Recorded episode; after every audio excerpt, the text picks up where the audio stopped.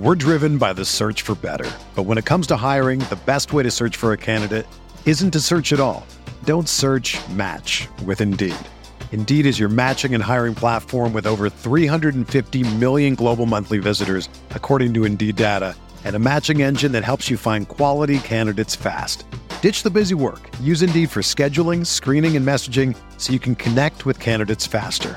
Leveraging over 140 million qualifications and preferences every day, Indeed's matching engine is constantly learning from your preferences. So the more you use Indeed, the better it gets. Join more than 3.5 million businesses worldwide that use Indeed to hire great talent fast. And listeners of this show will get a $75 sponsored job credit to get your jobs more visibility at Indeed.com/Blue Wire. Just go to Indeed.com/Blue Wire right now and support our show by saying that you heard about Indeed on this podcast. That's Indeed.com/Blue Wire. Terms and conditions apply. Need to hire? You need Indeed. This podcast episode is brought to you by Coors Light. These days, everything is go, go, go. It's nonstop hustle all the time. Work, friends, family expect you to be on 24/7. Well, sometimes you just need to reach for a Coors Light because it's made to chill. Coors Light is cold lagered, cold filtered, and cold packaged. It's as crisp and refreshing as the Colorado Rockies. It is literally made to chill.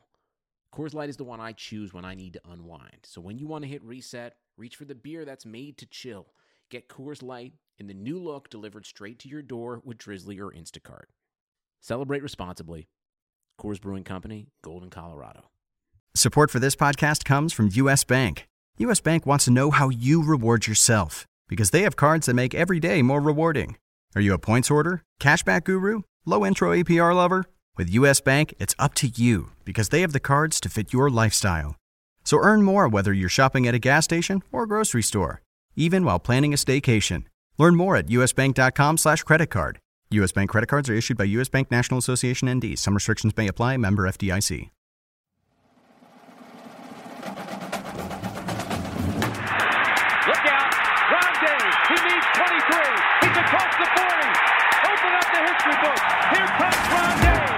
What kind of mythical powers does the sun devil have? We got to consider that.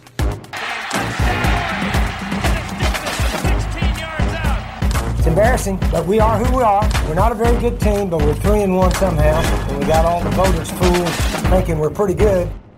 Jaworski Lane at 275 pounds showed a heck of a lot of athletic ability.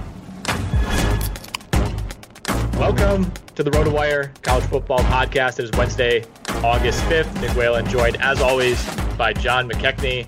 John, we were just talking off-air about the potential sponsor for this week's episode, and I think we've come to the conclusion that, on one hand, the Sports Illustrated branded like NuGenix products are so ridiculous of a product that they deserve a multi-week sponsorship.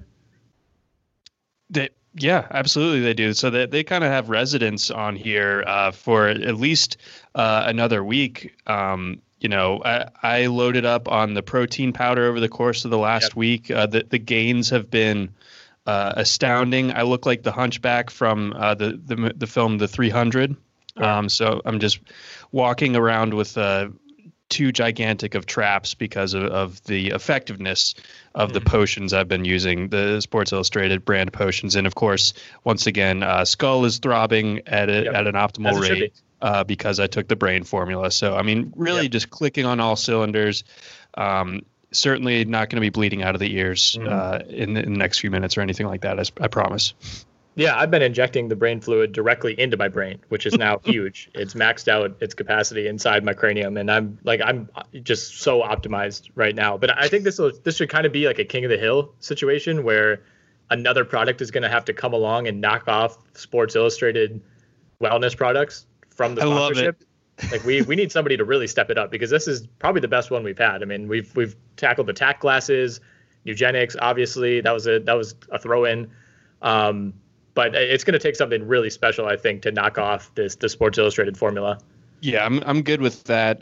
You know, we'll have our legal team draw it all up and everything is, you know, the king of the hill clause in the contract. But I think that is important and essential because, yeah, we need, if we're going to move off of SI Advanced Powders as the sponsor, it does need to be something worthy of it.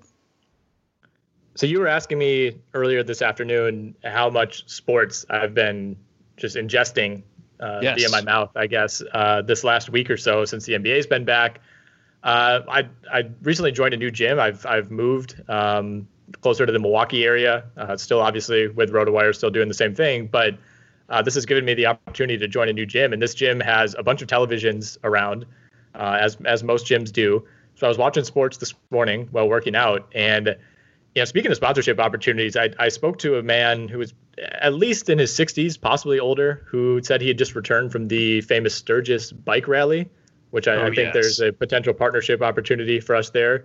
He noted unsolicited that there were over 200,000 people there. Again, I did not ask at all for any of this information, and that none of them were wearing masks. And then he quickly followed up and said maybe 4 or 5 people of the 200,000. So if you needed an update on I guess riding motorcycles is kind of a sport. That's how people are doing it out in Sturgis, South Dakota. I think so. I think that's right. And yeah. I love the fact that there are 200,000 people there.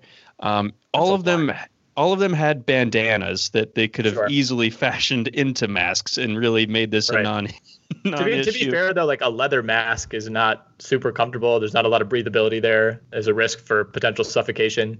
No, sure. It's all about the comfort when you're at Sturgis. So like I get it, just you know, riding free. But I do like the visual of like just 200,000 people not wearing a mask while all like having the mask just below their neck or something like that. Right. Extremely accessible. So yeah, that was kind of my kickoff to the day when I was peacefully taking in some sports. But it's been an awesome week. It's been really good to be thoroughly busy again during work hours. I mean, we've been really fortunate at RotoWire that, you know, we haven't had to deal with any massive layoffs or anything like that. We've had to scale things back in terms of, you know, what we do with a lot of our remote content, but, you know, for the most part, the team is still intact. And it was kind of a long slog for a while there. I don't know how you felt about it. The first couple of weeks without the NBA were tough, but at the same time, it was like, okay, it was a little bit nice to get a break from, you know, that daily grind of like wake up, immediately start checking for lineups, check up for any news that came in from 1 to 7 a.m., you know, that type of thing. So it was a little bit of a reprieve. And then it very quickly turned into, this is awful. There's nothing to look forward to. I'm watching shows and movies that I would never otherwise watch or show any interest in. And, you know, finally we get sports back, and it's kind of been incremental with one sport falling into place and then another following suit. But with the NBA actually coming back and having real games starting last week, it's honestly been better than I expected. You know, there's still some kinks that need to be worked out with some of the audio in particular, in my opinion. But I'm sure you've caught some games. Everything's looked awesome. I mean, baseball, there's been some obviously high profile major struggles, but it seems like, at least for better or for worse, they're gonna push through. And you know, when you start to look at the standings, we're already like a sixth of the way through this thing, and I'm starting to have some confidence, at least, that, you know, hopefully this is all going to portend well for college football and professional football, as maybe baseball hasn't set the greatest example, but at the same time, they're at least maybe weeding out or kind of leading into some of the problems that the NFL had encountered had they been the sport, or football in general, had that been the sport to come back first. Right. Yeah. So baseball being like the first one out as far as going non-bubble, but, you know, major sport. Yeah, they are kind of wearing it in certain instances, of course, but yeah, they are kind of trying to figure out ways to do it on the fly. But yeah, in general, back to like your larger point there, like especially in June and July, when like the novelty of like no sports and like the kind of general shock of it like wore off, and then it was like sports are close, but there's all these labor agreement entanglements and just like kind of weirdness with that. Like I was starting to get pretty pessimistic about sports in general coming back, but yeah, the not only just with baseball, but basketball, like you said, that bubble is going really, really well. I've even been treating myself to watching a little bit of hockey, you know, during the day, just to have live sports on again while I'm working. It's great. Like I'm so pumped about it, and so like happy and thankful to have it all back in any capacity. So even if it is just a totally silent game between the Maple Leafs and the Panthers or whatever, like I'm still down to watch it. That's how sports deprived I've been, and probably we've all felt in one way or another. So good to have it back. And now, you know, things are. It like definitely waffles on like a week to week basis, but I do feel like this week there's been a mix of negative stuff when it comes to college football season, but also a bit of some positive news, some stuff to make me think that they are going to really, really try to push forward to try to make this season happen one way or the other. We hit on this a little bit on last week's episode, but the major challenge outside of the kind of amateurism concerns that surround all of this that college football faces is just the public dissension between conferences, you know, where the Pac-12 is kind of leading the charge in terms of, I wouldn't say being anti-playing, but, you know, they're the conference that's laid out all these demands, you know, and they seem to be on the forefront as far as being united as a conference and saying, if these things don't happen, we're not going to play. We haven't really heard the same thing from the Big Ten. You know, they've been a little bit behind the Pac-12.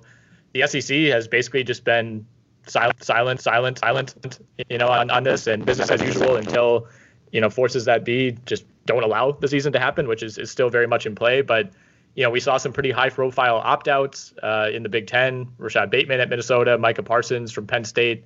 I don't know if Parsons is officially opting out yet, but there are reports that he's basically going to. Mm-hmm. And you would imagine that where there's smoke, there's fire in that situation. Caleb Farley at Virginia Tech as well. You know, guys like that are opting out. You're likely to see others do the same.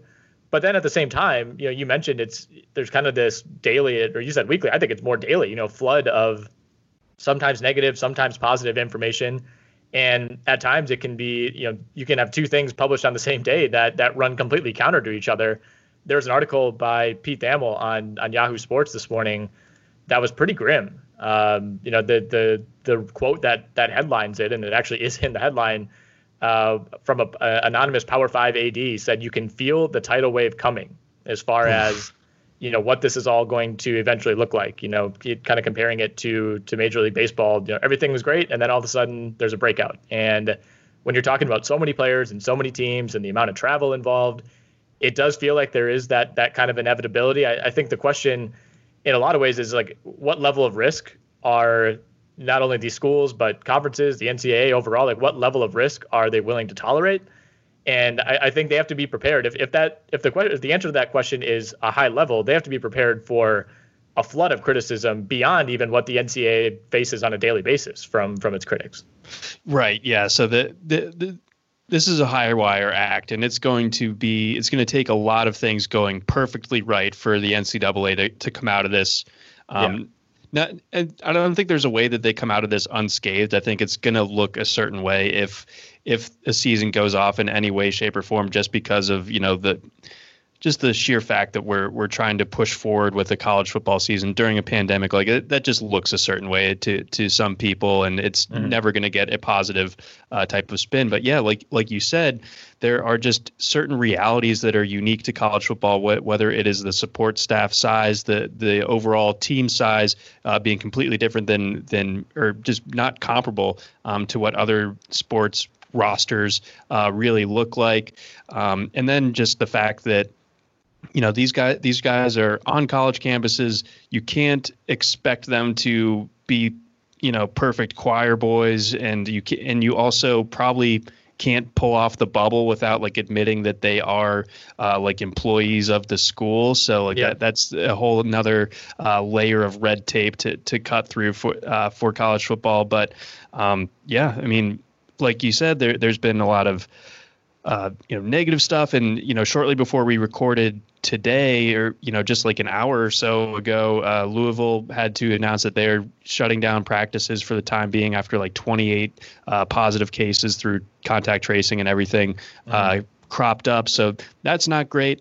But then, you know, you get sometimes as a college football fan or analyst or both, you get the little bit of the carrot. And that I think today was the Big Ten releasing their official schedule. So like maybe I'm still just riding off that high and not thinking too hard about the negative aspects of all of this right now. But I am like legit excited about this Big Ten schedule.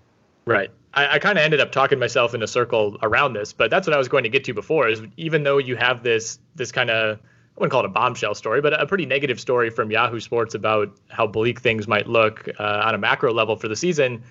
An hour later, the Big Ten releases its schedule, and there wasn't the typical fanfare. You know, I know an email went out to students at the University of Wisconsin this morning that was fairly sullen in describing, you know, what this season is going to look like. Obviously, no fans, and you know the likelihood that fans come back at any point in 2020 is very low. But I mean, it's tough because it's August 5th, you know, and these schedules, you know, they have to come out at some point. Like week one is scheduled for exactly 1 month from now, September 5th. Indiana at Wisconsin, your Maryland Terrapins at Iowa, Ohio State, Illinois. Like those games.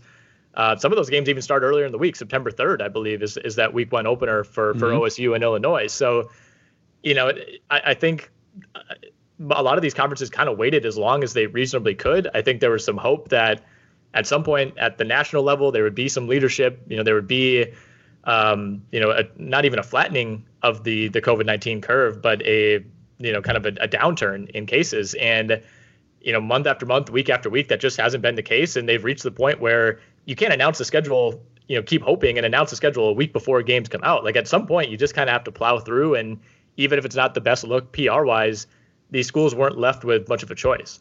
Yeah, I think so. Now the final domino, at least among the Power Five conferences, is the Big 12 as for when they're going to start. So the clock is ticking if they want to start on a relatively on-time type of basis, which was the sentiment when we were recording last week that maybe they're going to explore week zero, maybe get some of their games in, their non-conference games in, and that last weekend of August, and then get things rolling the following week, the first week of September. So the clock is ticking if the Big 12 still wants to go that route. And I think there's a bit of a precedent maybe set by the Big 10 now that, you know, you can announce your schedule a month ahead and it's doable, but anything less than that is just kind of it sends a we're flying by the seat of our pants type of message to the fans and to anyone that's paying attention. It's like, okay, well, I don't know how they came up with that. Maybe the Big 12 will end up going the delayed route, like the SEC and the Pac-12, God willing, are going to end up doing that with that last weekend in September as its initial kickoff date. And we'll have to see what the rest of the group of five ends up wanting to do as well, because they seem very willing to play their normal conference schedules. And then they're still looking at playing upwards of 4 non-con games. So I don't know if they're going to really be able to find their dance partners for that. I know that famously on Monday or yesterday that the SMU-TCU skillet rivalry will not be playing this year. So that's Big 12 versus AAC. So that won't be happening. So I think that there is kind of a line in the sand being drawn that the Power 5 conferences can push on with the season this year without having to play outside of it, their conference, and especially like not have to go down to a group of 5 type of opponent. So I think they're fine kind of being insular this year, and we'll have to see what the group of 5 responds with. So we'll get into the Big Ten schedule. You know, we kind of have to break it down. You know, if it's going to happen, I don't feel bad getting into it. We'll talk about that in a second, but What do you think this is going to do? This whole, you know, kind of each conference operating on its own for now.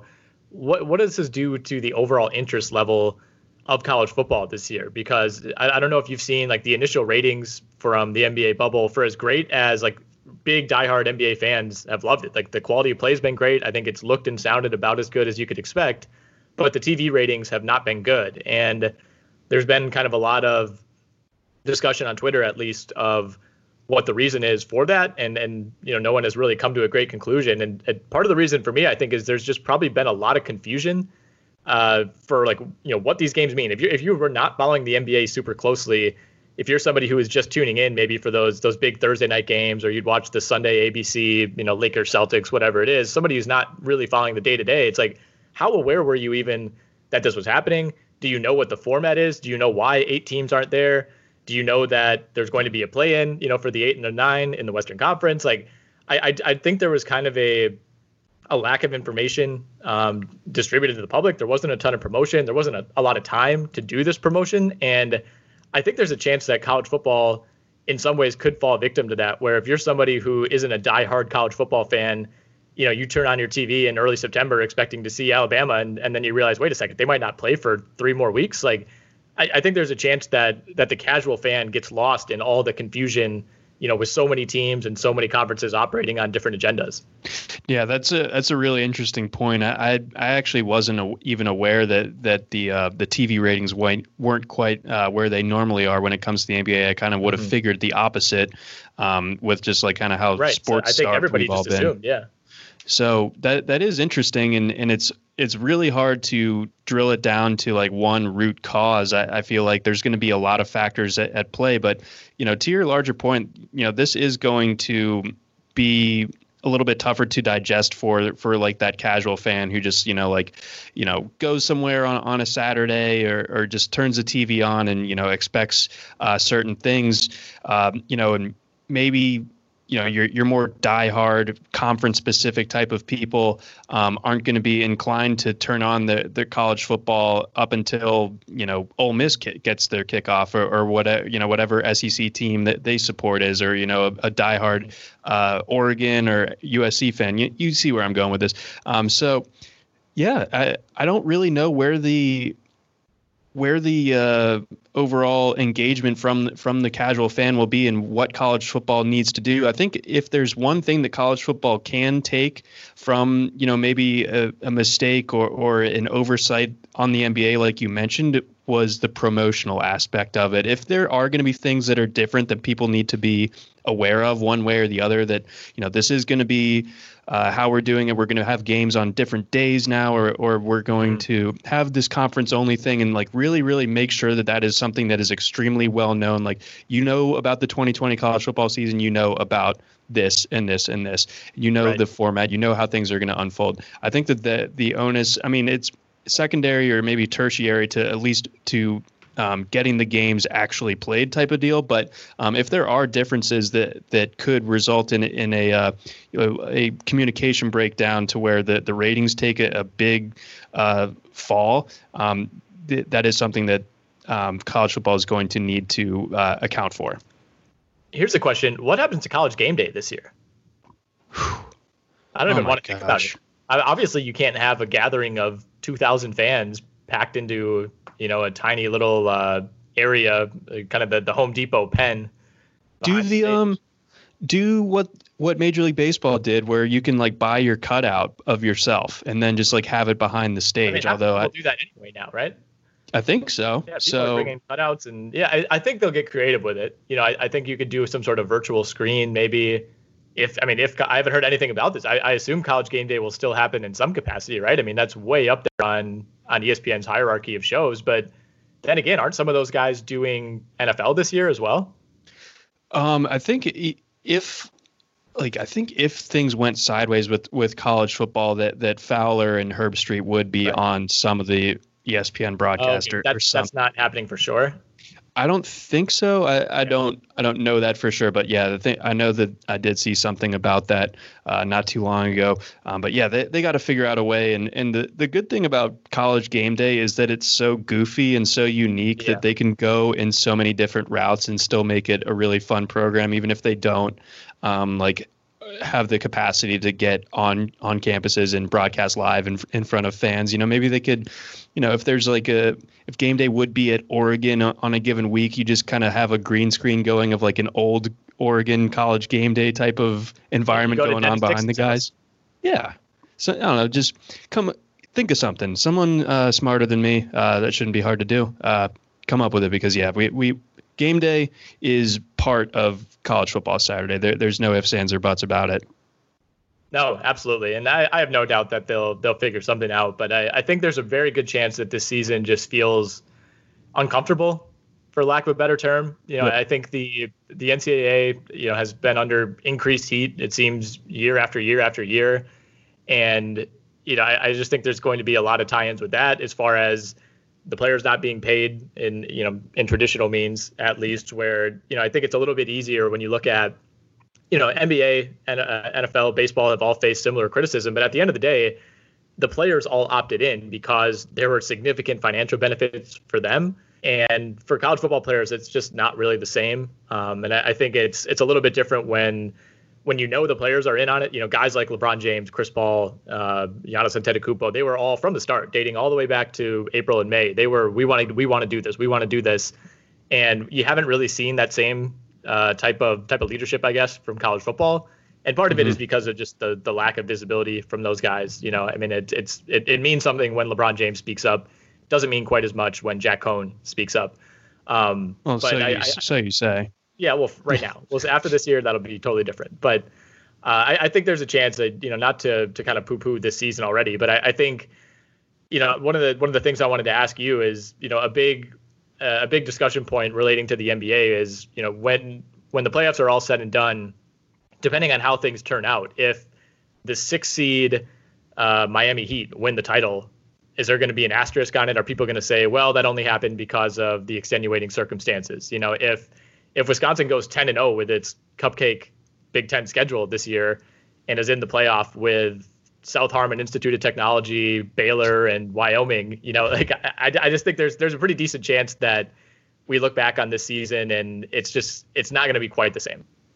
I agree with that. It is going to be very strange, and having the scope drop down to conference only, it'll be a fun talking point for fans of some schools and not so much of others. We'll see a situation where take Florida, for instance, and I don't think that this has been made official yet, but they're viewed largely as a dark horse playoff team for this coming season.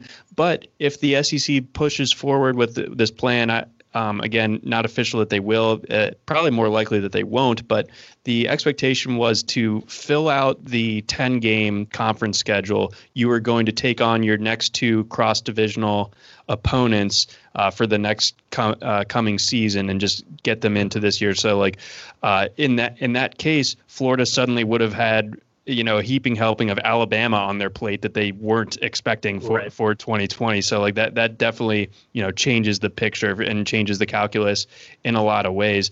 As far as just asterisk on the season, if you are having a standard 4-team playoff and we're not expanding it, and I hope the playoff doesn't get expanded, but that's a totally different story. But if it were to happen, just even for a 1-year exception, I think that would almost make more sense, because I think it's going to be hard to get a true idea of the 4 best teams in the traditional sense that we've kind of established under the playoff era. What happens if a Virginia Tech or something comes out of nowhere and goes undefeated?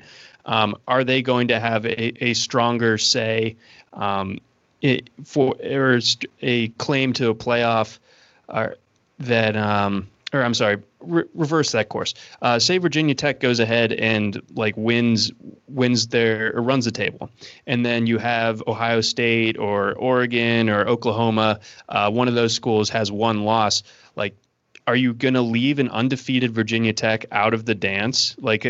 It'll be really, really fascinating to see, even though, if you look at all the advanced metrics, you look at S&P+, you look at everything that kind of would point to, Oklahoma would kill Virginia Tech on a neutral field if these two teams actually played each other. But by virtue of the schedule, virtue of getting hot at the right time, Virginia Tech ended up being the one that was undefeated. Is that the truest mark of who the best 4 teams are for this year? So that's going to be complicated, and having it be that 4-team playoff for this year, it's going to be wonky. I think that we might see one of these blue blood teams really feel like they're on notice and feel like one loss could cost them their entire season. Whereas I think in years past, I think one of the good things about the playoff era is that you can survive a loss. It's certainly not encouraged, and it can work against you, but you can survive one if you get hot the rest of the season, that type of thing, or just slip up once. But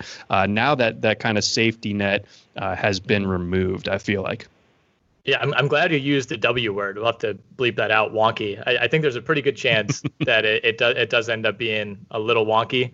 I think if things go as expected, that probably helps the argument for there not to be an asterisk. You know, if Alabama beats Clemson for the national title, I don't think anybody's going to be like, well, those weren't the two best teams. You know, I think if that's what happens, just like in the NBA, if it's Milwaukee and one of the LA teams in the finals, you can't throw an asterisk on that because that's what people thought was going to happen anyway. Mm-hmm. On the other hand, I mean, my previous example was obviously very far-fetched. You know, only so many schools really have a shot at the playoff. But if things do get wonky this year, I think it would be kind of fun, because if there's one criticism of the 4-team playoff, it's that it's kind of eliminated those like Boise State, Oklahoma games. You know, and maybe they're still happening on the fringe of the playoff in some of the other bowls, but they've kind of lost the importance. And I think having, you know, one or two, you know, we're not talking like teams from the SWAC or anything getting into the playoff, but like one or two teams that ordinarily wouldn't get there, I think could be kind of a fun one-year blip, you know, even if it doesn't really seem like it's real. Does that make any sense? Yeah, I mean, that would be awesome to see. And, you know, if the rest of the Power 5 schools, they don't field what really looks like the four best team, or round out the four best teams, you know, and Cincinnati just absolutely steamrolls, or like if we took a 2017 Central Florida team and plopped them into 2020, is there a legitimate case for them to be that fourth team in the playoff? Like, this would be a year where I feel like it should be maybe a little bit more open to in that sense. So this is an entirely different podcast, but are you against playoff expansion at all? Yes. Like you're good with four teams? Yeah, I like four. I think that we generally like the percentage of semifinal games that have even been watchable is pretty low. I mean, we got treated to a great one between Clemson and Ohio State this past year. The Georgia-Oklahoma Rose Bowl is like one of my favorite games ever. There were, you know, the Bama-Ohio State one from the first year, but generally speaking, those 1-4 and 2-3 matchups stink. Like, it's just kind of like no other way. Yeah, the evidence backs you up for sure. So, I would say 70% of those games have not been all that close. I think that's totally legit. But I think going into most of those games, you felt like they were going to be close, right? Like, it wasn't like, man, what is this 4-seed Oregon doing here? You know, like some of the blowouts have been like 4-seed Ohio State blowing out a 1. You know, like I don't think you can. It doesn't feel to me like it's already too watered down. And obviously, it's not with only four teams. Like, I'm a big proponent of the 6-team plan. I don't necessarily like the automatic bid from each conference, and then you throw in a non-Power 5. Like, I think that's kind of weird. I think that opens the door to like an 8-3 team getting in every year, whether it's the non-Power 5 or it's an ACC or whatever. But I like the idea of rewarding the 1 and the 2, making that worth a little bit more, giving them the bye. You're only adding one extra week in that case. And, you know, you're bringing in what are usually two really good teams that are just outside the top 4. Yeah, I mean, the 6 makes some sense, but I also just don't like the teams having a different amount of games. And there's like enough difficulty with the time structures in college football. It's already a pretty long season. You're asking these guys to play, and bumming it back a little bit further. Like, I definitely get where the 6 teams make sense numerically, and, you know, how it lines up with the Power 5 conferences +1, that type of thing. It just, for me, I think 4 is great. I think that there should be an exclusive element to this, and there should be debate on who gets, you know, left out, that type of thing. So I just think that the teams with the four best teams that have gotten in each of these previous years, I feel like have been like the four best teams. I don't feel like we've gotten like a crap playoff card necessarily. I mean, some teams, if you like, how many playoffs have there been? Like, what, 6 or 7? I think 5 or 6 at this point. So all of those teams, you know, maybe if you like power rank them, you know, 1 to 28 or whatever it would be, you'd run into some teams that that shouldn't, that wouldn't make the top half or whatever. That Michigan State team. Sure. Yes. For that's a great example. So bad. And then, you know, Washington the year after, although Washington, that was like one of my greatest early like college football calls. I was like, they're going to win. They're going to win the Pac-12 next year. And see, that's what I'm talking about. Like, I love that team, and it sucked to see them lose like they did. But like, I didn't feel like they didn't deserve to be there at the time. I mean, I know the results prove it out, but I think if anything, that just speaks to like how dominant those top two teams, you know, kind of take your turn of Alabama, Clemson, and Ohio State have been.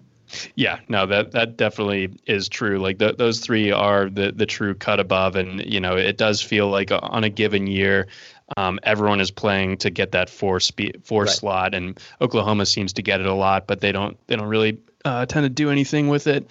Not to crap on Oklahoma too hard. Just, you know, I'm just stating facts or what have you.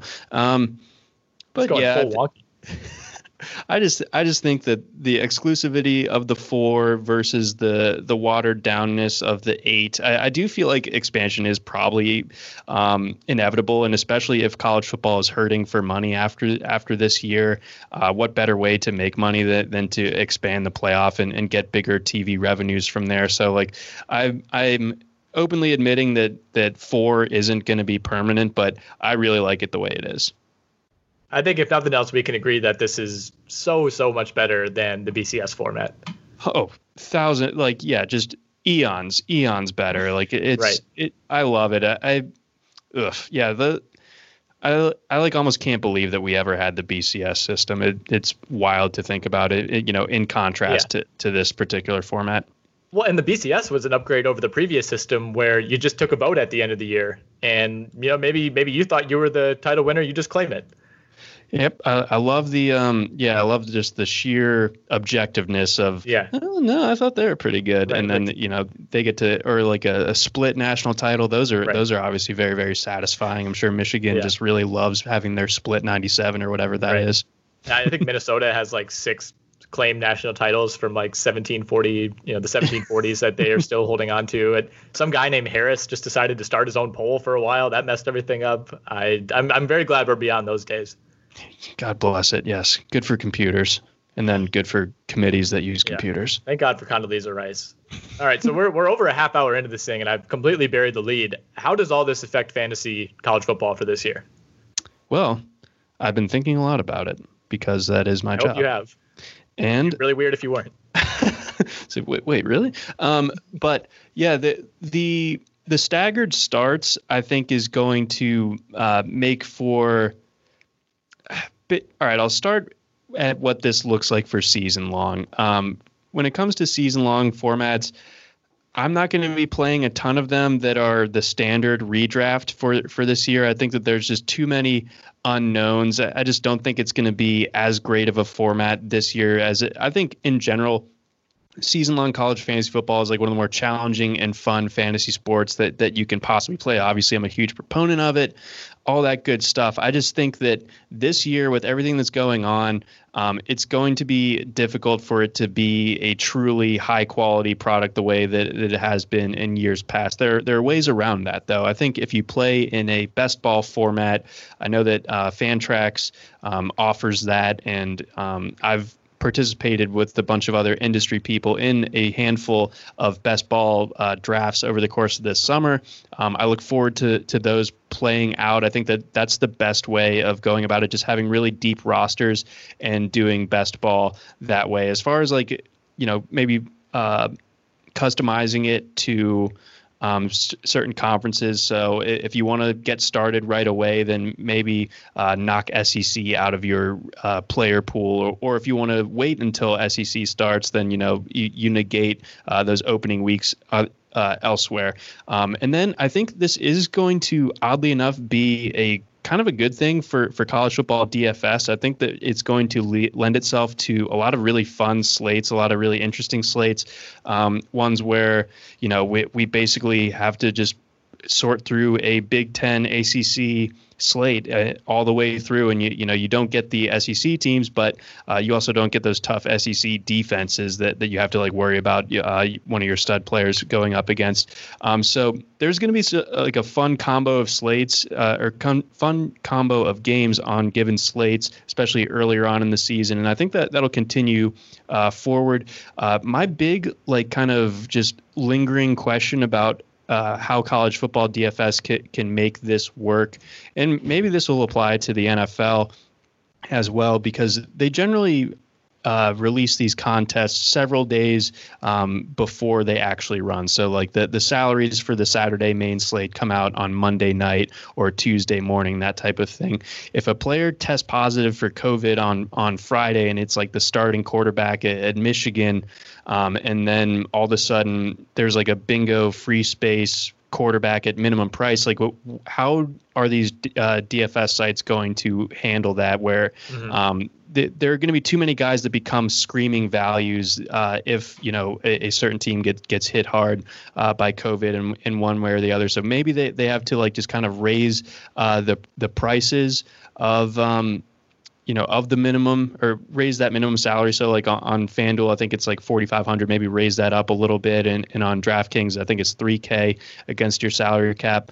Find a way to raise that so you don't get as many just ridiculous values, or maybe you take the player names out of it and you draft like unit groups. Like I want Ohio State's running backs this week, that type of thing. So there's a lot of ways to go about it. I'm interested to see how it ends up playing out with everything that's going on. But I do think that DFS is going to be great for college this year. And I also think that that season long can work if you go the best ball route. Otherwise, I think there's going to be too much based on one of your league mates was sitting at his computer at the right time, saw the news come across at the right time, and got the claim in on time to scoop player X that's going to have a huge elevated role this week. I don't think that is going to be the best way of going about it. And maybe that all this translates to NFL regular season longs as well. But I do feel like it's going to be a strong season for fantasy, as long as there is a season at all.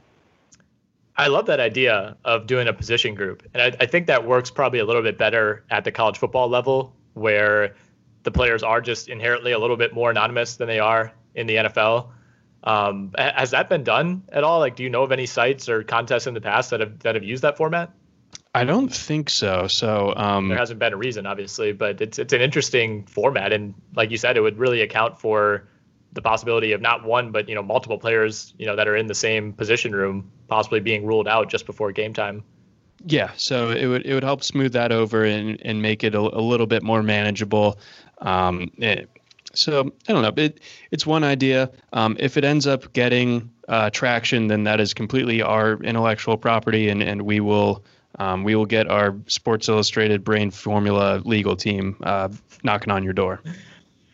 All right, let's hit a few quick news items before we head out. We got some great news, relatively at least, from McKenzie Milton's mother, of all people, who issued a statement this week on Twitter, basically saying that McKenzie Milton is, in her words, all the way back, which is incredibly encouraging considering we haven't seen him play football in 21 months. And at that time, he essentially suffered like the Alex Smith injury, right? I mean, it was close to an amputation situation, a lot of concerns about potential permanent nerve damage. You obviously have to take this with a grain of salt considering the long layoff and the severity of the injury, but it's starting to look like it's at least a possibility that this guy could maybe play in 2020, or at least in the future at some point, which is a lot more optimistic than it looked over this last year and a half. Yeah, that is truly amazing. I really thought that there was basically no way that he ever gets on a competitive football field again. That injury against South Florida was horrible. And, it didn't sound like, basically up until this report or whatever, that things were really trending all that well in the right direction. So that's pretty amazing that things have reversed course and things are going as well now as they are. Whether he's able to play again, let alone this year, I don't know. But or especially for this year. But if he trends in the right direction or continues to and is able to play, you know, in 2021, that'd be awesome, because I think college football in Central Florida are better when McKenzie Milton is out there. I think he's a total difference maker, really fun guy to watch. You know, his 2017 and 2018 seasons were pretty amazing. So, you know, hope everything goes well. I don't think he has like an NFL future, and that I felt pre-injury. But if he gets to, you know, kind of end his football career on his terms, when, you know, he was in a wheelchair at one point because of, you know, just this injury, then, you know, more power to him. So I think that, you know, like you, everybody's rooting for McKenzie Milton. Yeah, there's a great breakdown in the Orlando Sentinel that has some quotes from McKenzie Milton, some social media posts as well. Apparently 50% of people who suffered that type of injury usually have to have the leg amputated. And he was in surgery 3 hours after the play that he sustained the injury on. So, I mean, factoring in transportation time and whatnot, I mean, it was essentially, you know, emergency surgery for a football injury, which is obviously extremely rare. Yeah, you could tell like right away, like all the noise in that stadium went out, and it was very obvious right away. And they didn't even show the full replay, I think, when they were doing the live broadcast. Like it was very apparent very immediately that something had gone horribly wrong. I am a huge proponent of never watching videos of those injuries, and as someone who still plays like rec sports every now and then, I don't even want the idea in my mind that that's possible to happen to a human body. But enough talk about potentially severed arteries. In other news, Harvey Updike passed away last week. I think any college football fan recognizes that name, and I just wanted to bring it up for that reason. Like my friend was the one who broke this tragic news to me last week, and we were both like, I can't believe that we just know who this guy is. Like, there's really no reason for two 20-something-year-old guys in Wisconsin to remember Harvey Updike. But if you're a sports fan, you remember the guy and his first and last name who poisoned the trees at Toomer's Corner. Yeah, just in a wild act of fandom. It just...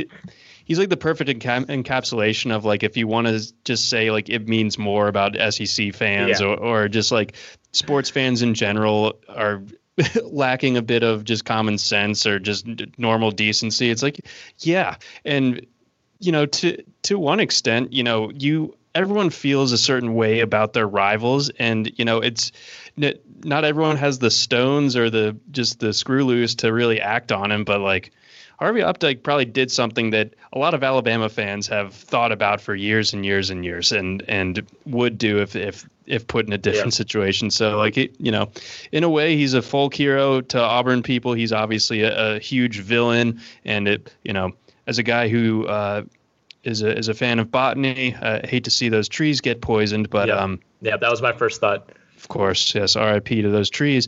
But just a wild kind of just confluence of just college football traits that are a little bit unique to college football and a little bit more just kind of universal, just crazy fandom type of stuff, all coming into one to just make this amazing little, you know, footnote in college football history that I think, like you said, we all know who Harvey Updike is, and because of, you know, his wild actions after that Iron Bowl. Yeah, I don't think that there's another like non-true celebrity fan of a team that everybody just universally knows. So I think it's obviously a very complicated and frankly bizarre legacy that he leaves behind. But at the very least, people know who Harvey Updike is. Let's look into this Big Ten schedule a little bit. But before we get out of here, 247 Sports did a nice little breakdown of each team's new schedule, ranking them from cakewalk to brutal. And the only team in the cakewalk category, John, is the Wisconsin Badgers, who have dodged everybody. They have, I mean, a ridiculously easy schedule. It was already going to be fairly easy before all the COVID-related changes. The Notre Dame game was kind of looming as a big-time toss-up, one that was going to be played at Lambeau Field. But, you know, now they pretty much dodge all of the powers in the conference, and especially dodging Ohio State, the team that, you know, has ended their season in one way or another, time after time after time. They don't play Ohio State. They don't play Penn State. They don't play Michigan State. It's just kind of the Michigan game for Wisconsin. And, you know, you would think that if they win that one, they're going to be one of those teams that we kind of talked about earlier where, you know, maybe they're not all that impressive, but the schedule, you know, when we look back in hindsight, there's a decent chance that Wisconsin would make it through unscathed. Well, you know, and you know that you won't be just sleepwalking into that Michigan game because you draw the Illinois Fighting Illini the week before. I mean, we know the Badgers have never looked past them to blemish their record or anything like that. Well, hold on. Did I ever tell you the full story of my personal experience with that game last year? Were you at a wedding for this one? I feel like you were at like 1,000 weddings, but well. That's part of the story. I was supposed to be at a wedding. I got uninvited from the wedding because it's the family. It was like a family friend of my girlfriend. So not like I didn't like do anything to get kicked off the list. But basically, they found out like a week before the wedding that the venue was like cracking down. It was like you cannot bring any number of people over your limit. And I think they knew they were over the limit, and they were like 20 people, whatever, it won't matter. And apparently they were told that was not the case. So I got cut because they, at that time especially, did not really know me at all. Not a big deal. So I'm like, all right, this is great. You guys can go to the wedding. I'll just stay home and watch Wisconsin kick the crap out of Illinois. Yes. So while my girlfriend and her entire family are at this, what turned out to be, I'm told, a very fun wedding, I'm just sitting on her parents' couch at their house, just sadly sipping a couple Bud Lights as Wisconsin falls to Illinois and basically kisses its playoff hopes goodbye. With like a rented tux with like a Ron Dane jersey on underneath. And it's sewn into the breast pockets. God. Yeah, that was one of my lowest days as a fan. There's been a lot, but that was up there. Yeah, it's important to have a little bit of scar tissue to you. Georgia's loss this past year was bad, but like, yeah, I basically just like stomped around the office, but no one else was in here type of thing on a Saturday. So not as memorable, unfortunately. But yeah, bottom line here, Wisconsin, the path is laid out, baby. I wish that this was the 2019 Badgers roster because I'm generally. I trust the coaching staff and the player development at Wisconsin, obviously. But I think that if the 2019 Badgers went 10-0 with this schedule, like there would have been no doubt that they were deserving of a playoff spot type of thing. But this year, I don't know. They might, be squeaking out some wins, and right. You got to get past Maryland as well. Yeah, very true. A good year for Wisconsin, I think, to have a down schedule. It's kind of a little bit of a transitional year at a lot of position groups. But, Ohio State, Penn State, Minnesota, those teams are all in fairly good shape schedule-wise. Michigan, Indiana, Nebraska, Northwestern, some of those teams, it gets a little more difficult. I mean, something you have to keep in mind, like the teams with the three hardest schedules, Illinois, Rutgers, and Maryland, they don't get to play themselves. So I think that's part of the reason that they have such a tough schedule. But even then, I mean, Illinois, as it's laid out in that 247 piece has to play 7 of the top 8 teams in the conference. The only one that they dodge is Michigan. Rutgers dodges Minnesota and Iowa. They play everybody else. Maryland has to play 8 of the top 9. They get Michigan, Penn State, Ohio State, Wisconsin. They basically play everybody. Nebraska is the only like semi-competent team that they dodge. So Maryland kind of gets the short end of the stick here, John. Well, we'll just call it another developmental year under Mike Loxley. Just keep building those recruiting classes. The recruiting classes, they never like actually pan out on the field or anything, but they tend to look good on the 24/7 team rankings page. So that's really all that counts. You got any other news items? Let's see. So a bit of movement for all you Conference USA heads out there. Chris Robison, I believe, is no longer on the roster for your Florida Atlantic Owls under Willie Taggart. So doing some discipline to get his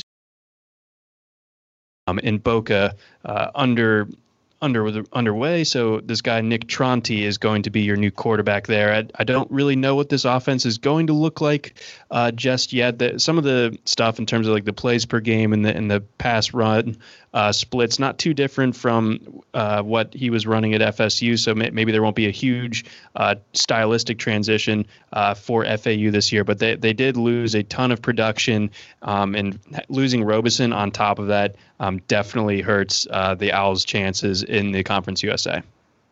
We should note, too, I just noticed this came out, as we were recording. It looks like the Big Ten published a fairly similar kind of manifesto, I guess, similar to what the Pac-12 issued last week in the Players' Tribune.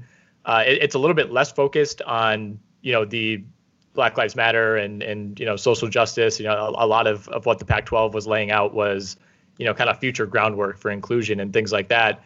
This one from the Big Ten is much more focused on this season and the COVID-19 guidelines, but they're asking for a lot of the same things that the Pac-12 was, third party approved by players, agencies to administer the testing, which when you read that, it almost implies like, we don't trust you to tell us that we're not testing positive, which is a whole different can of worms to get into. Yeah. But it goes to show what they think about, just like their regular treatment right. from these training staffs. Yeah. Well, I mean, you don't want to read too far into it, but I mean, it'd be nice if you could trust the NCAA, but they're saying that they would prefer it be a third party, and that's understandable. But most of what else is in there, and you can go ahead and read it yourself, is about what you'd expect. But I think looking at this positively, players are on board to play if the situation is comfortable for them. And I think that's kind of been the guiding principle all along, right? Like there haven't been that many players who have outright said, I'm not comfortable with this. A lot of the guys opting out, like Parsons and Bateman are guys who, have the NFL draft stock already and, kind of see this as maybe an opportunity to train up and probably not lose all that much draft stock. If anything, maybe you just avoid the chance of injury, but there haven't been a ton of players who at least publicly have voiced that much concern. And I think it's at least encouraging that if, the vast majority of these points that are laid out in these pieces from the Big Ten and the Pac-12, if those are met, players at least seem to be very much on board to play.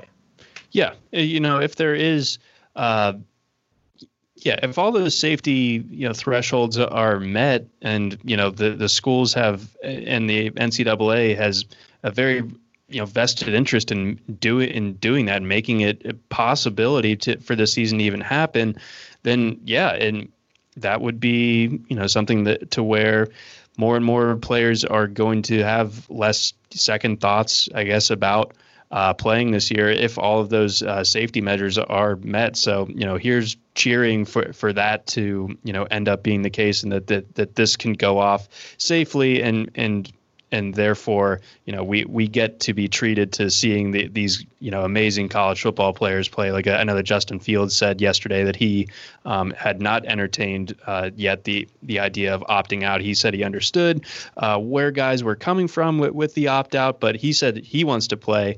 And I think, like you were saying there, I think a lot of guys echo that sentiment and want to be able to get out there and strut their stuff on Saturdays. All right, man. I think that's going to do it for us. What do you have going this weekend? Anything different from the last 5 months? Right. Well, I do get to watch those Baltimore Orioles. I spent a lot of time this past weekend watching them sweep the Rays. Baltimore Orioles. I know. Just got a little bit of cold water thrown on them by the equally tough Miami Marlins last night, but looking to pick that back up. And yeah, mostly just watching sports, thinking about sports. That sort of thing. That's my plan for this weekend. How about yourself?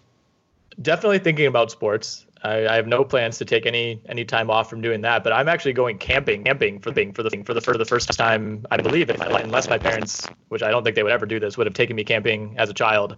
I have somewhat reluctantly agreed to go to Door County, which is in kind of the northeast, basically the northeasternmost point of central Wisconsin, given how the state is organized, and I'm going to be sleeping in a tent for 2 nights. And as far as I'm aware, that tent will not have electricity. That tent will not have cable television. So you're full on camping. You're not even glamping.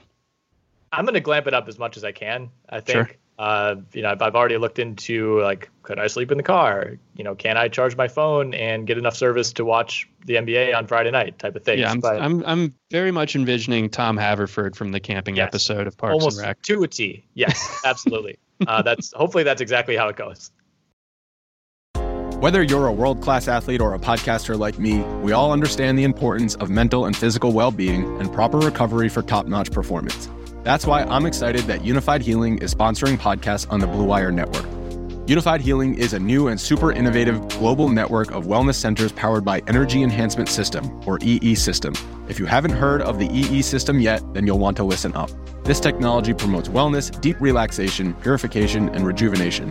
Wherever you are across the globe, access to a center is easy and affordable.